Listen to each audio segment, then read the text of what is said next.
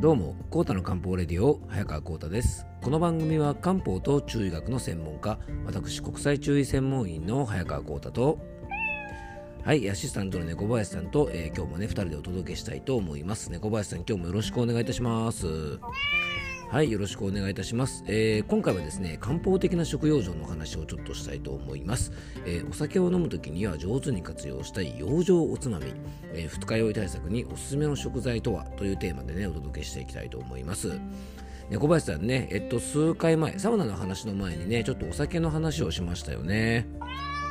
うんあのまあ、二日酔いしないためにね、まあ、お酒を上手に、まあ、飲む方法というかですね、まあ、ちゃんぽん飲みの話とかですね、まあ、アルコールのねそのお酒の種類によって、えー、悪酔いしやすいものがあるのかとかね、まあ、そんなお話をさせてもらったんですがやっぱりね小林さんねお酒の話をしたからには次はつまみの話ですよね。えー、やっぱりお酒といったらおつまみなんですがね、まあ、あの今日はそんなお話をしていきたいなと思うんですがね、猫林さん、ぜひね、あのー、お仕事が終わったら今年もね、2人で、まあ、盛大な忘年会をして飲んだくれましょうね。はい、ということでね、えー、今日の本題に入っていきたいと思います。それでは、コータの漢方レディオ、今日もよろしくお願いいたします。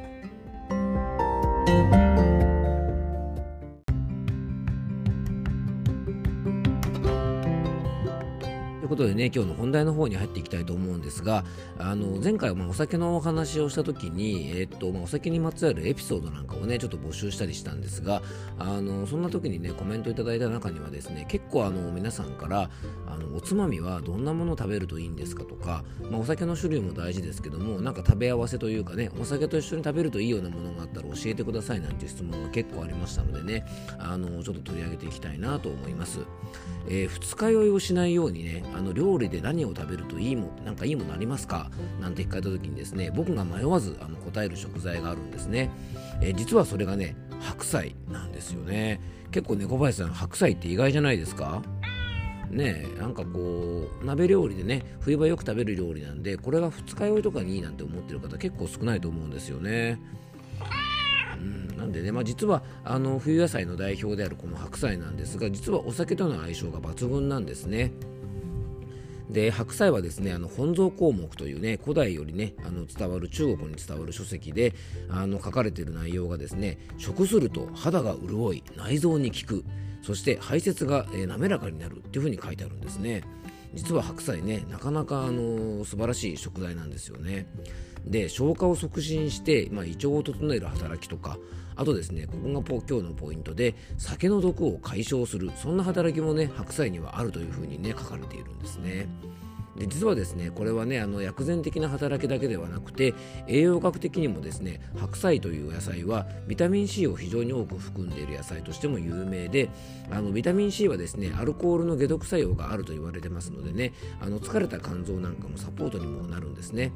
なので、まあ、鍋物とか、えー、漬物とか炒め物とかね冬場の宴会ではもう必ずと言っていいほど登場するお野菜なので、まあ、二日酔いが心配な方とかはね積極的に食べるといいと思います。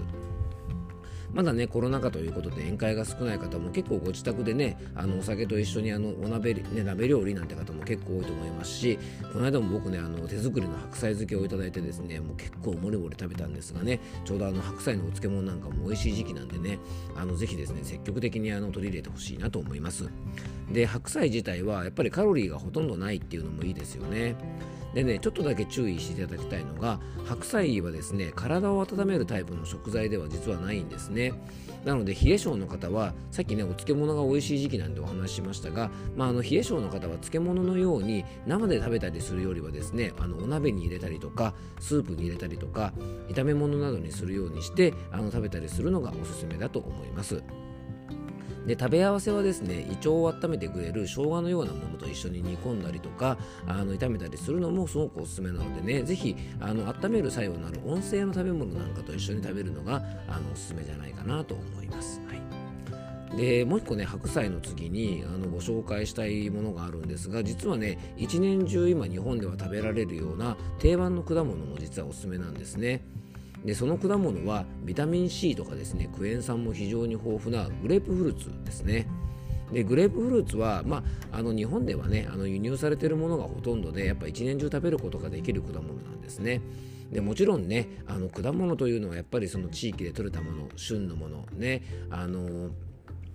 町産地消とかですね震度富士なんて言葉があってねやっぱり自分の近くで採れたもの身の回りで採れるものを食べることがやっぱり一番いいんですが特にこの冬場というのはですねやっぱ果物とかが結構少ない時期なので、まあ、そんな時はね、まあ、今この便利な世の中ですからグレープフルーツのようなね一年中食べれるような果物なんかは上手に使うといいと思います。で実はねこのグレープフルーツはさっきも言いましたが、えー、白菜同様にアルコールの解毒作用を助けてくれるビタミン C を多く含んでますでクエン酸という、ね、栄養素も豊富で唾液の分泌とか胃液の分泌も活発にしてくれるのでねあの消化もすごく助けてくれますさらにですねグレープフルーツにもね豊富に入っている加糖はですねあのビタミン C 同様にアルコールの分解をサポートしてくれる成分ですからお酒飲んだ後にはすごくねおすすめの食材と言えます。で薬膳的なねグレープフルーツの働きは、まあ、ストレス疲労とかで巡りが悪くなったね、え香りもすごく爽やかなので気の巡りというものを整えて、まあ、自律神経なんかもね調節してくれますから自律神経というのはですね胃の働きとすごくつながりが深いところですから、まあ、そんな方面からもね胃の働きも整えてくれますし実はこのグレープフルーツも、えー、アルコールお酒の分解を促進して二日酔いを解消するね解毒作用があるというふうに薬膳では考えます。あとですね漢方的な考え方では酸味というね酸っぱい味は肝を助けるというふうに言われておりまして、まあ、酸味が豊富なこのグレープフルーツは、えー、漢方でいうところのね五臓の一つ五臓六腑の一つ、えー、お酒と関係深い肝というところをね助けて、えー、くれるね酸味が豊富ですからぜひですねこのグレープフルーツなんかもね白菜同様に上手に使われるといいんじゃないかなと思います。あのお酒を飲んだ後にねそのまま食べたりするのもいいんですがあのそういったことができない場合はねグレープフルーツジュースをちょっと飲んだりとか、まあ、グレープフルーツの果汁がしっかり入ったゼリーなんか食べてもいいと思いますしあのお酒を飲んだ翌朝にね、まあ、グレープフルーツなんかを上手に活用してもいいと思います。あのもちろんね飲みすぎちゃいけないんですが100%のグレープフルーツジュースとかであのちょっとお酒を割って飲んだりね絞ってお酒に入れたりするのもおすすめじゃないかなと思います。えー、今回はですね、まあ、お酒を楽しむためにおすすめの食材ということでね白菜とグレープフルーツというねあのちょっと意外だったかもしれませんがこの2つの食材についてお届けしました、えー、最後に僕からご案内がありますのでねよかったら最後までお付き合いください。